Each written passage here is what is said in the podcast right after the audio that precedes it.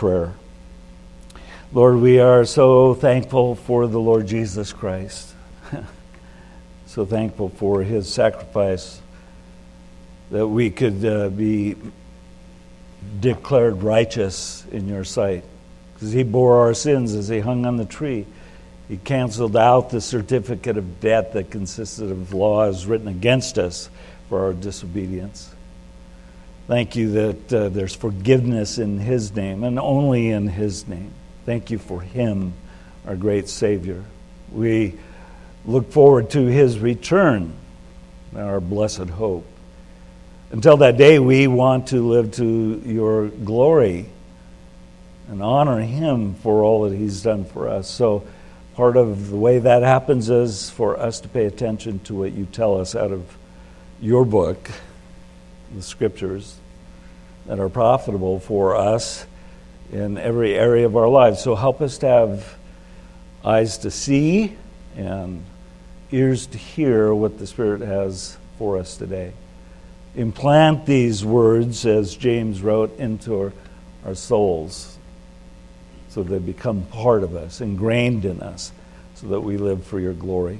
We pray this in Christ's great name. Amen. So I'm going to read uh, Romans 8, verses 1 through 4. We will not be going beyond that. We'll see if we can get through all of that this morning. But Romans 8, verses 1 through 4.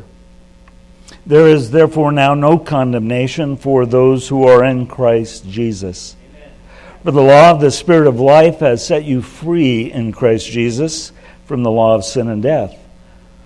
For God has done what the law, weakened by the flesh, could not do. By sending his own Son in the likeness of sinful flesh, and for sin, he condemned sin in the flesh, in order that the righteous requirement of the law might be fulfilled in us, who walk not according to the flesh, but according to the Spirit.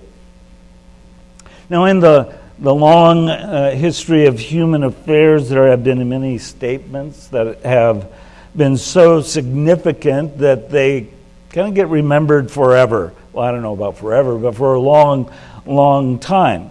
And some of those that are most memorable to us are probably those that have been spoken or written by people from our own country's history. Such statements as, Give me liberty or Give me death. See, you remember that.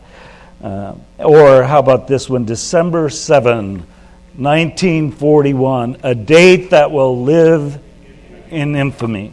That's right. Or ask not what you can do for your country, but what.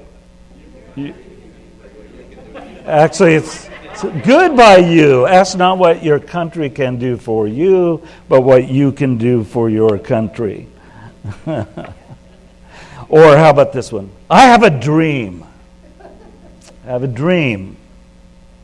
Or now is the time for all good men to come to the aid of their country or this one. You deserve a break today. Okay, that last one's not so significant, but it is very memorable. Kind of like, where's the beef? Something like that. Well, in, Christian history, one of the most memorable statements, at least in my thinking, was made by Martin Luther. Because of his fight for Reformation truth, and particularly the nature of the gospel itself, he was excommunicated from the Catholic Church by Pope Leo X. And then three months later was brought before what has been famously referred to as the Diet of Worms, of Worms. It was a trial before an assembly of princes and prelates overseen by the Holy Roman Emperor.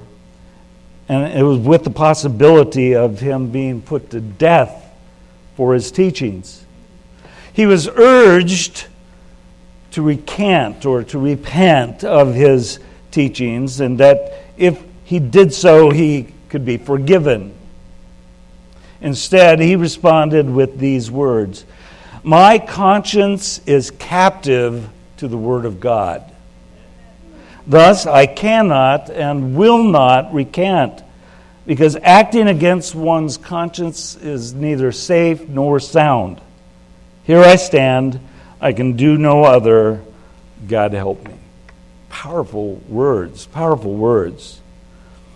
Out of all the statements that will be remembered because of the impact that they've made at some time in human history, perhaps there is none that have had a more resounding impact than what Paul has said in Romans chapter 8 when he wrote, There is therefore now no condemnation for those who are in Christ Jesus. How treasured, how treasured are those words for those who have placed their faith in Christ. I assume that probably most of us, if not all of us. And it is those words which begin what has been referred to in this chapter, has been referred to as the brightest jewel in the treasure chest of the Word of God. Uh, our uh, author, Ray Stedman, has described this chapter as a, a great mountain rising up uh, above all the surrounding hills and, and capturing all attention. I remember when I first read that many years ago, it made me think of how easy that is for us to relate to as we observe the scenery that we experience daily here in Anchorage.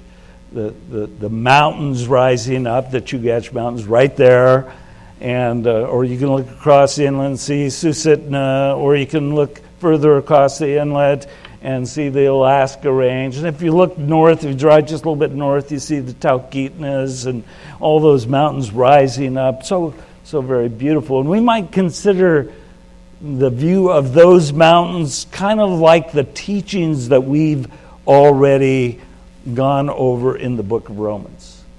You know, is teaching about the condemnation of sinners before God all, all people are condemned before God as sinners, and they need the righteousness of God to have a right relationship with God. That's what the gospel is. It's the power of God to save people from their sin. They are condemned.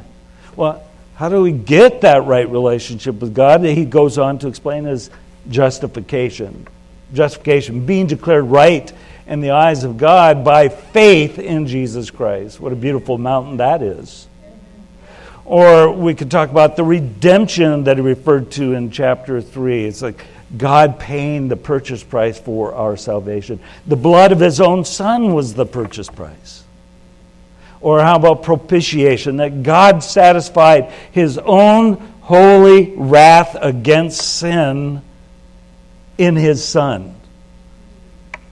He put the, his own wrath on his son as he hung on the tree so that we might be declared righteous in the sight of God. Or reconciliation, we've talked about God making it possible for us to be in a right relationship with Him, not just at a moment, but for all the rest of our lives, to be reconciled with Him. Beautiful, beautiful mountain, beautiful hill. And, and, and then we, we came to the doctrine of sanctification. What a beautiful mountain that God has set us apart from the consequence of sin and set us apart unto Himself as His own possession and for His own glory and purposes. What a beautiful doctrine. What a lovely mountain to gaze upon. And then, right at the end of this beautiful mountain, we see one rising up even higher, kind of like looking at Mount Denali. Even from Anchorage, over 200 miles away, as you travel certain roads in town, you can see it. It rises up above all others, doesn't it? And, and it is glorious to look at. And, and the closer that you get to it, and you realize, I'm still 100 miles away, and it looks like I'm right next to it. It just is a beautiful mountain. And so that is what Romans chapter 8 is like. It rises above all these other doctrines and it is striking to look at. It's a beautiful mountain for us to look at and see its magnificence. But to truly appreciate the beauty of this mountain of, uh, uh, of a chapter, we do have to see it in its context. And I've already kind of mentioned it, but in chapter 6, I'll remind you that Paul showed that believers had died to sin's penalty and its power. They were dead in sin, but now they are alive in Christ. Why? Because they died to sin, its penalty and its power, by virtue of their union with Christ in his death, burial, and resurrection. We covered that in detail. And then in chapter 7, he taught that believers are dead to the law's penalty and power. The penalty of law was condemnation for breaking it, and the power of the law was to keep us in a state of guilt and shame because we fall short of the perfection that the law reveals about God and what God would have for us. But the law no longer has a rule over us. It cannot hold us in guilt and shame because we died to the law just like we died to sin. And we did that in Christ. And at the end of chapter 7, um, Paul was seen describing the intense struggle of those who try to sin less and live more holy by keeping the law in their own self determination, by you know, pulling up their bootstraps and saying, I can do it, I can do it. And, and yet, what they find over and over and over again, continually in that chapter, is failure. They fail. They do not keep it. They, they know it's right to do it. They know that they want to do it, but they just don't have the ability to do it. And so, what it leads to is misery, it leads to despair. And so much so that Paul describes it in verse 24 of chapter 7 as it's like, that's just being wretched. what a great word to describe the legalist who tries to be right with God by keeping the law. Failure, despair, understanding that I fall short, I, I just live in guilt and shame. Oh, that's just wretchedness to the extreme. And that's where we left off last week. So it's at this point that we pick up with what Paul has to say in chapter 8. And, and what we'll see in this chapter is that the answer to how to sin less and live more holy is, is that uh, we can't do it in ourselves. And so we need to understand we're dead to sin, we're dead to the law, and we're alive in the Spirit. And that's chapter 8. And Paul is going to reveal that the Holy Spirit is the primary source, not the only source, because we have more than the Holy Spirit. We have the scriptures, we have one another, we have prayer, we have meditation, and so on. But the Holy Spirit is the primary resource who will cause us to live like God wants us to live. Now, a very interesting fact about this chapter is that there, uh, and, and it's telling us how to sin less and live more holy. That's been the focus of chapters 6, 7, and 8. This chapter that is telling us how to do that, there's not one single imperative in it. There's not a command written in chapter 8. Isn't that interesting? there's not one command that's telling us what to do. The focus is not on what we must do, but on what God has done. That's, that's very important for us to recognize. The other chapters were uh, 6 and 7 were filled with com- imperatives. Don't let sin reign in your mortal body. Consider yourself dead to sin and alive to God. Be slaves of righteousness, etc., etc. Consider that you're dead to the law. Understand what the the true value of the law is filled with imperatives and commands, but we get to chapter 8 and there's not one. Griffith Thomas, an author, sums up well this uh, idea as he quotes two other authors. So I got it out of Griffith Thomas, but he's quoting two other authors. Authors, and he writes, as Godet says, the chapter begins with no condemnation and ends with no separation. While in between, as C.A. Fox remarks, there is no defeat. Which is what we saw in chapter 7 defeat after defeat after defeat. So, no condemnation, no separation. And until we go before the Lord, there is no defeat. There is no defeat. Chapter 7 showed us a life of defeat and despair but chapter 8 reveals a life of holiness and, and victory and security. So, the life of people who are justified by faith in Jesus is described as one characterized by the indwelling Holy Spirit. And, and that's the key word in chapter 8. I'll give you another factoid that is interesting. In chapters 1 through 7 of Romans, the word spirit is found only five times. In chapters 9 through 16, it is found only eight times. In chapter 8, the word spirit is found 21 times, with all of them except two being a reference to the Holy Spirit.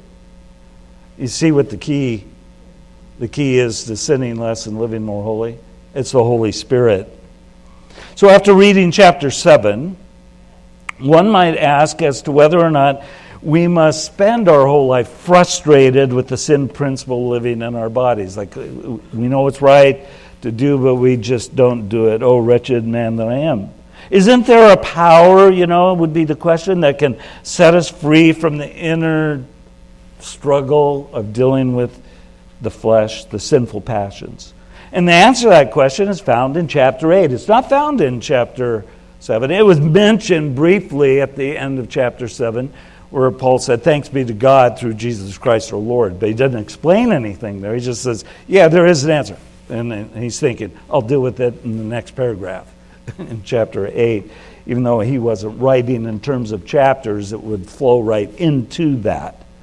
So the Holy Spirit is seen as the source of divine power for living a sanctified life, living in victory over sin, living in holiness as God desires us to do.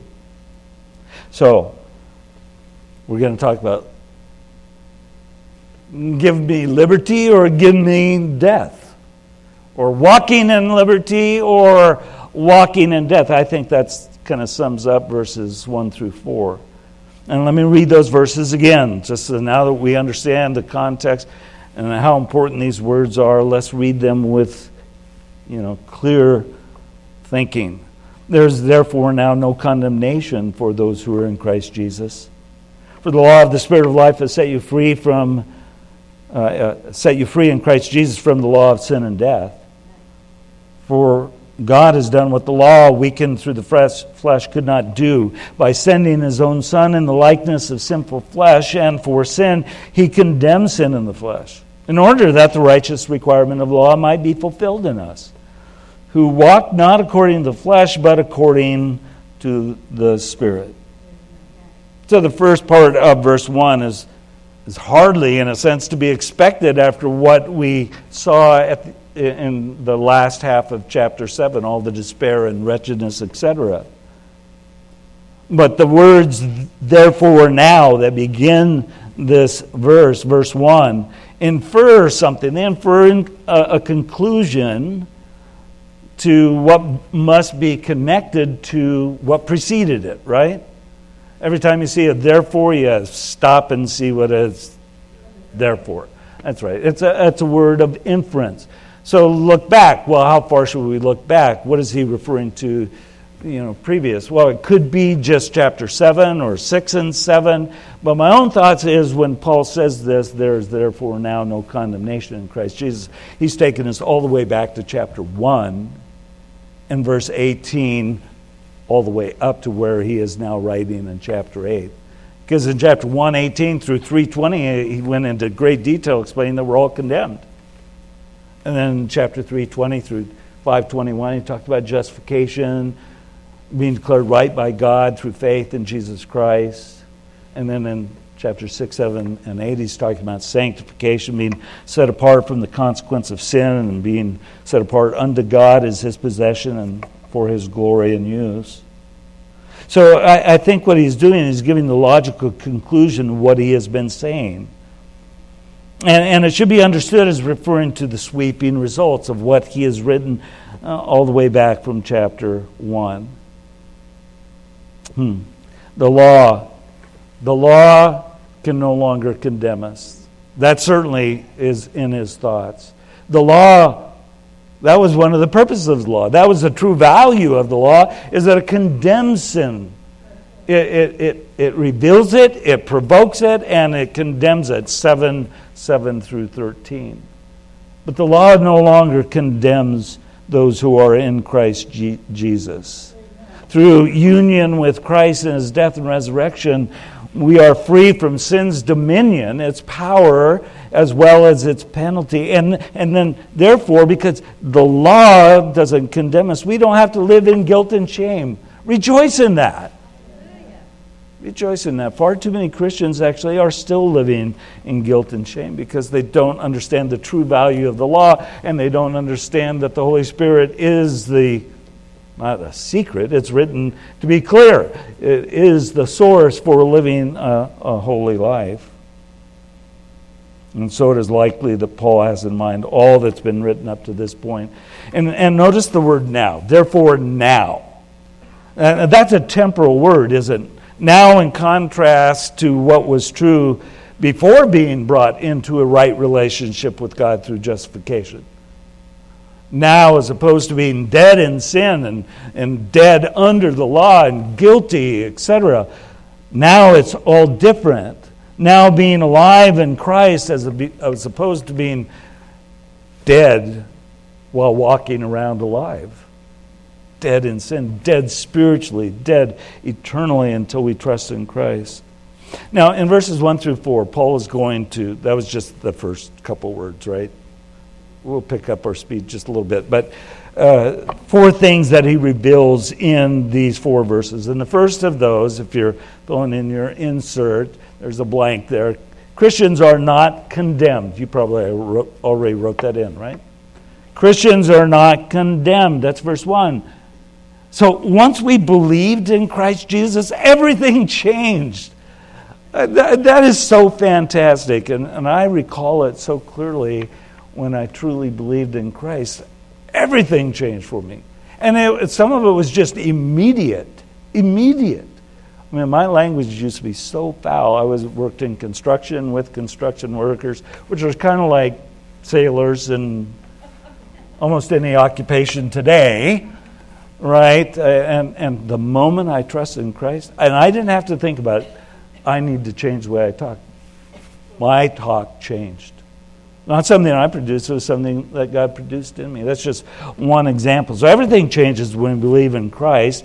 But the biggest thing is that there's no condemnation. No condemnation for those who are in Christ Jesus. And that word condemnation is a compound word, katakrima. Krima itself is a word that refers to judgment or, yeah, being judged the kata at the beginning of it intensifies it. And so, what he's really saying is, here when he says no condemnation, there is no declaration or pronouncement of judgment, and there is no execution of judgment. It's both no pronouncement nor execution of judgment. And this is a reference to the wrath of God, which he declared way back in chapter 1 will come upon all the ungodly and unrighteous who suppress the truth in unrighteousness. 118. So rejoice in this.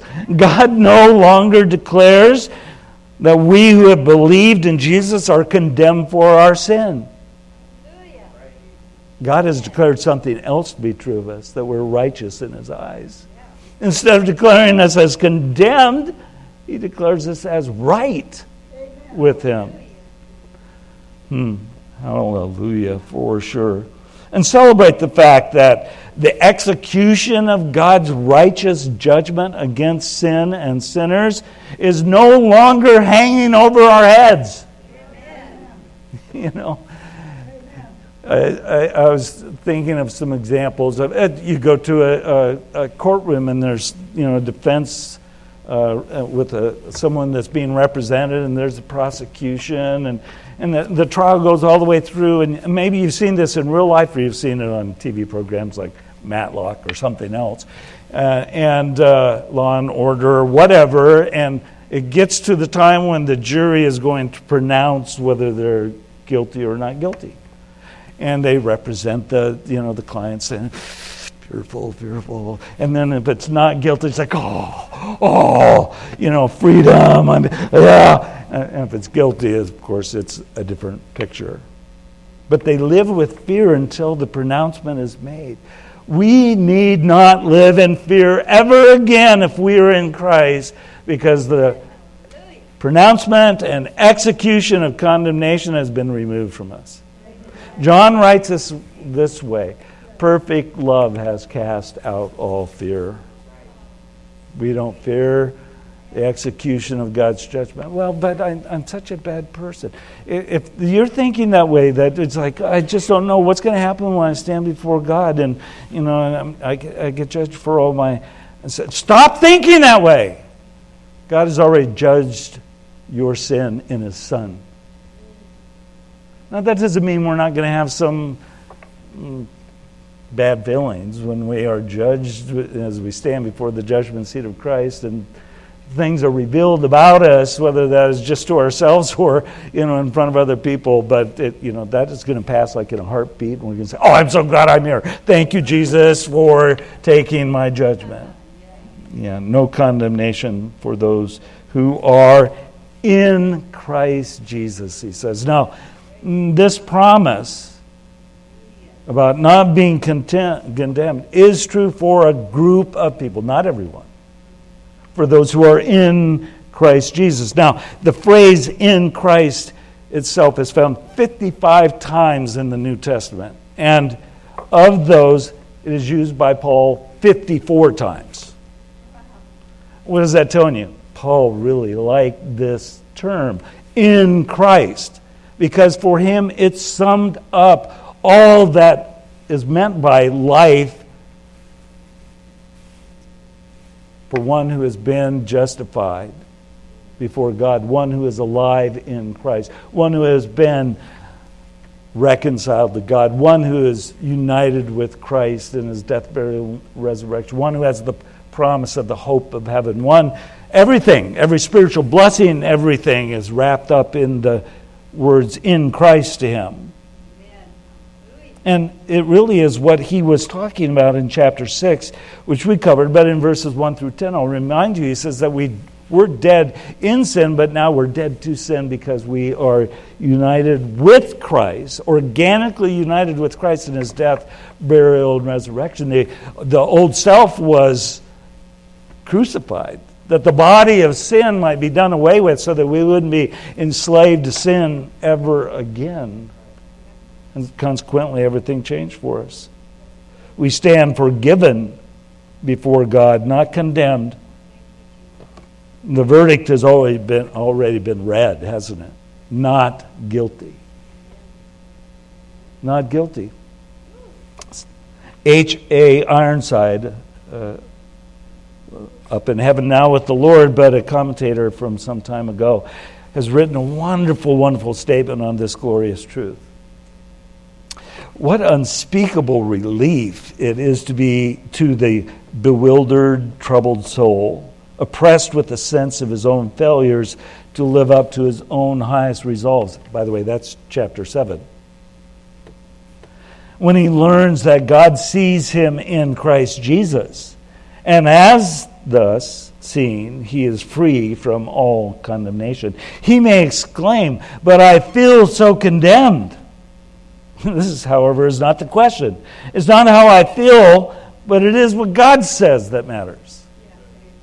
And John wrote that too in 1 John chapter 3. He says, And if our heart condemns us, God is greater than our heart. And sometimes we feel that way, but I'm telling all of us, we need to stop feeling condemned because we are not and never will be condemned if we are in Christ. No that's different than feeling guilty about committing a sin, knowing that it's wrong and seeking for cleansing from it, but no condemnation. Hmm.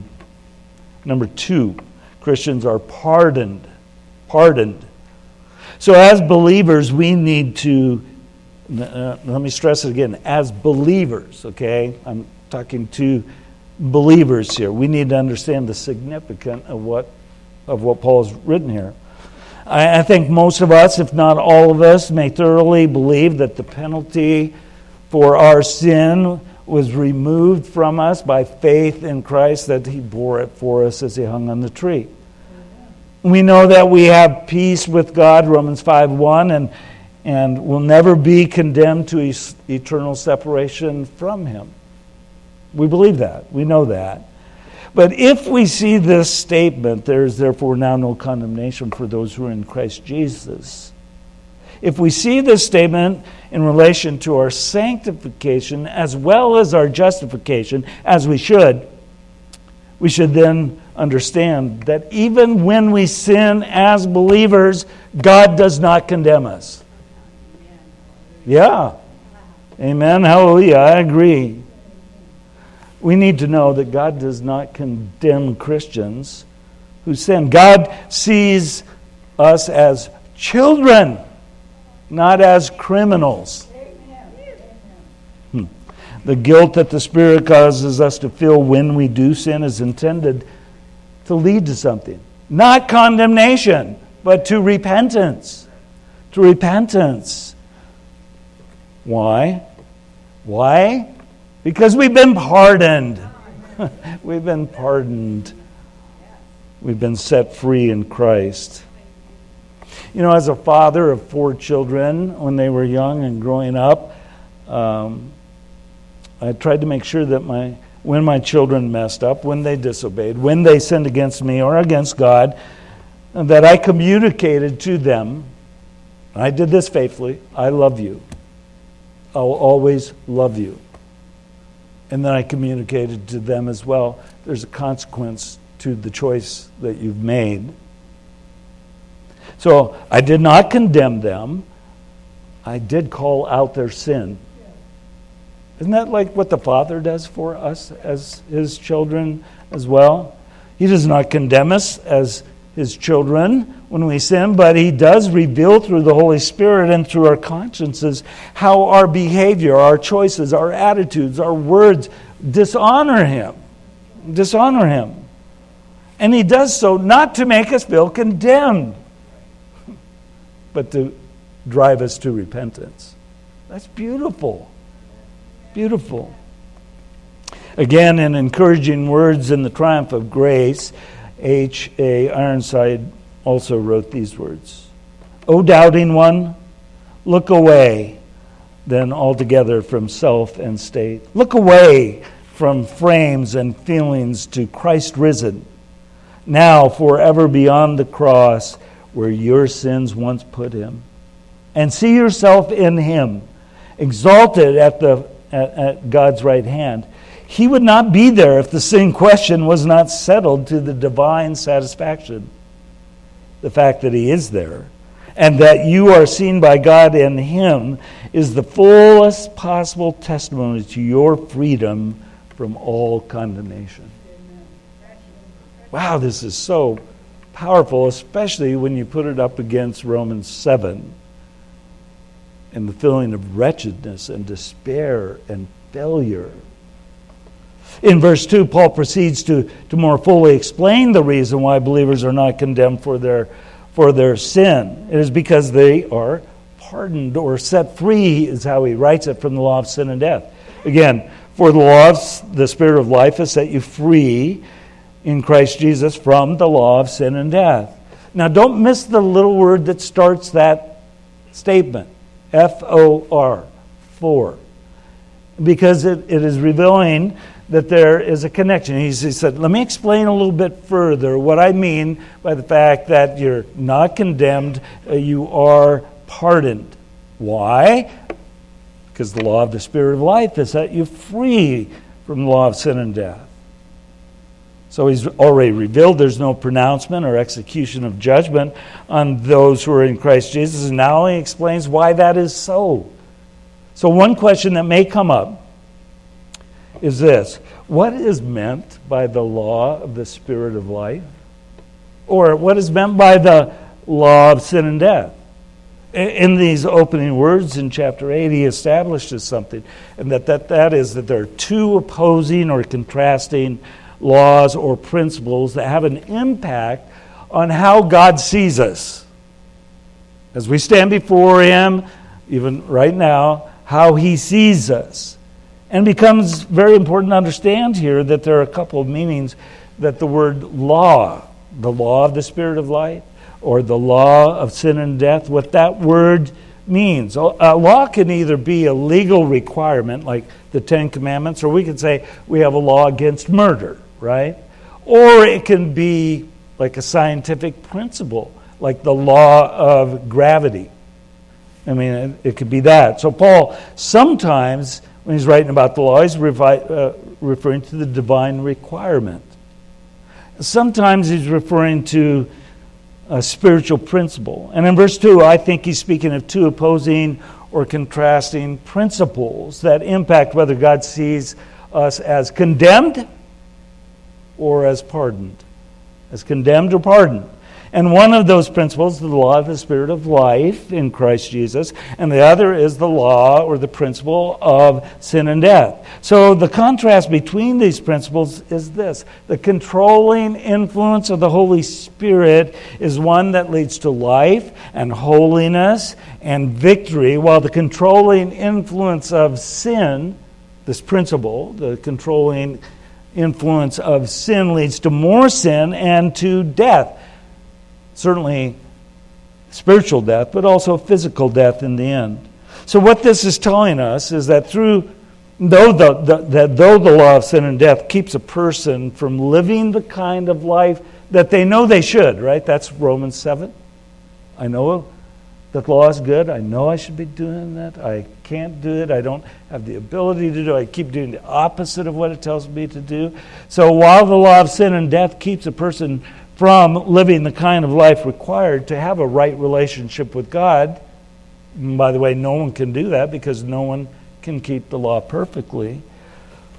In contrast, the law of the Spirit of life in Christ Jesus sets us free from that law of sin and death, which holds us back and holds us down from living in a way that pleases God.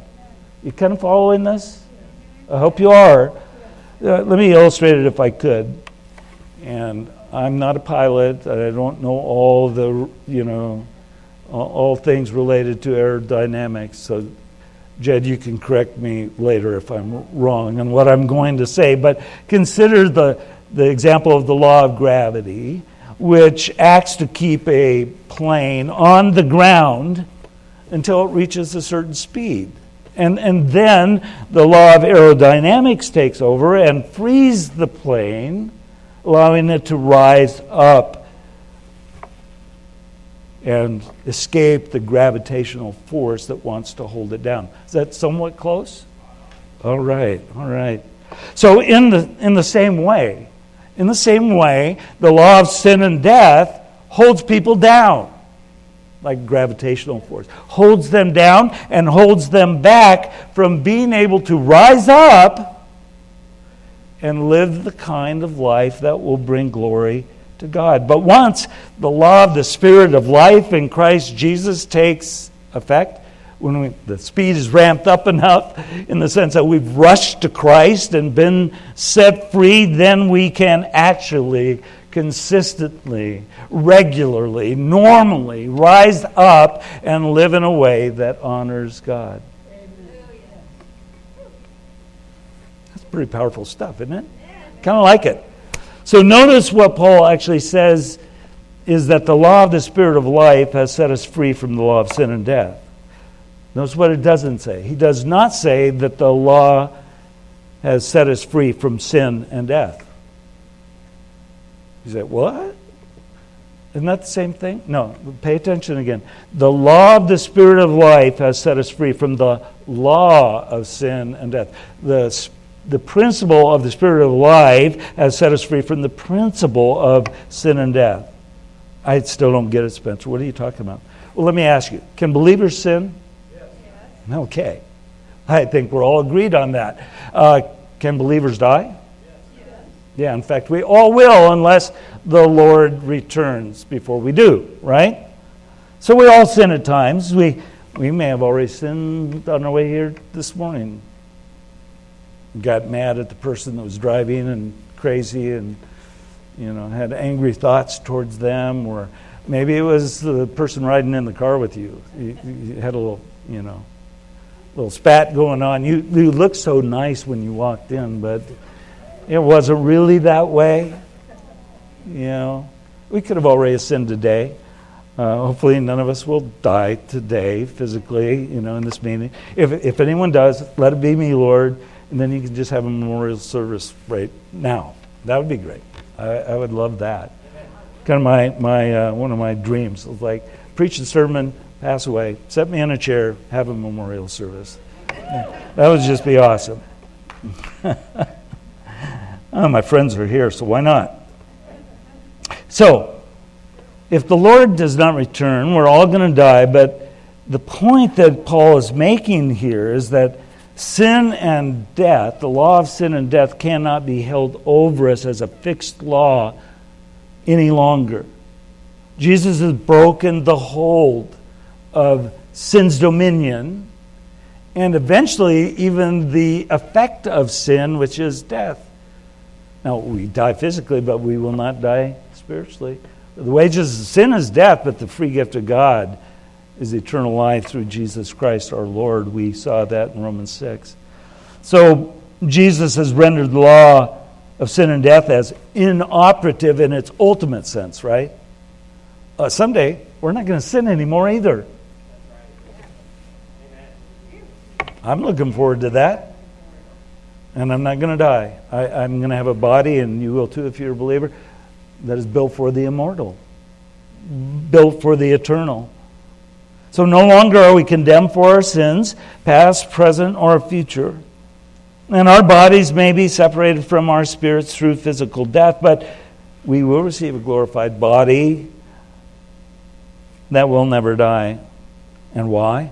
Because we've been pardoned we've been set free. So, no condemnation, and, uh, and we've been pardoned. Number three. Number three, we're just going to take up next week. So, this is a fixed law around here. Spencer may tend to go over past 12 o'clock. I'm breaking that law today, that principle. I'm going to let you out a little bit early to rejoice in what is true for us who are in Christ Jesus. No condemnation. Yeah. Now or ever. Christ bore it for us. We have been pardoned, set free, if we put our trust in Christ. And that pardon is available to, uh, the call goes out to all, doesn't it? Not all will believe, but let's make sure that if we have been pardoned and we're celebrating that, that we are faithful to be sharing the availability of a pardon from sin through Jesus Christ with others. This is truly truth to be rejoiced in, and truly truth that if we will let it seep in and get really implanted in us, we're going to live a different kind of life than what we've been living if we've been living in despair and frustration and failure and feeling wretched and guilty and shamed all the time. It's like this truth sets you free. Live in freedom. Live in freedom. Isn't that the line from Braveheart? Freedom! Live in freedom to the glory of God. That was pretty loud, wasn't it? It was even loud to me.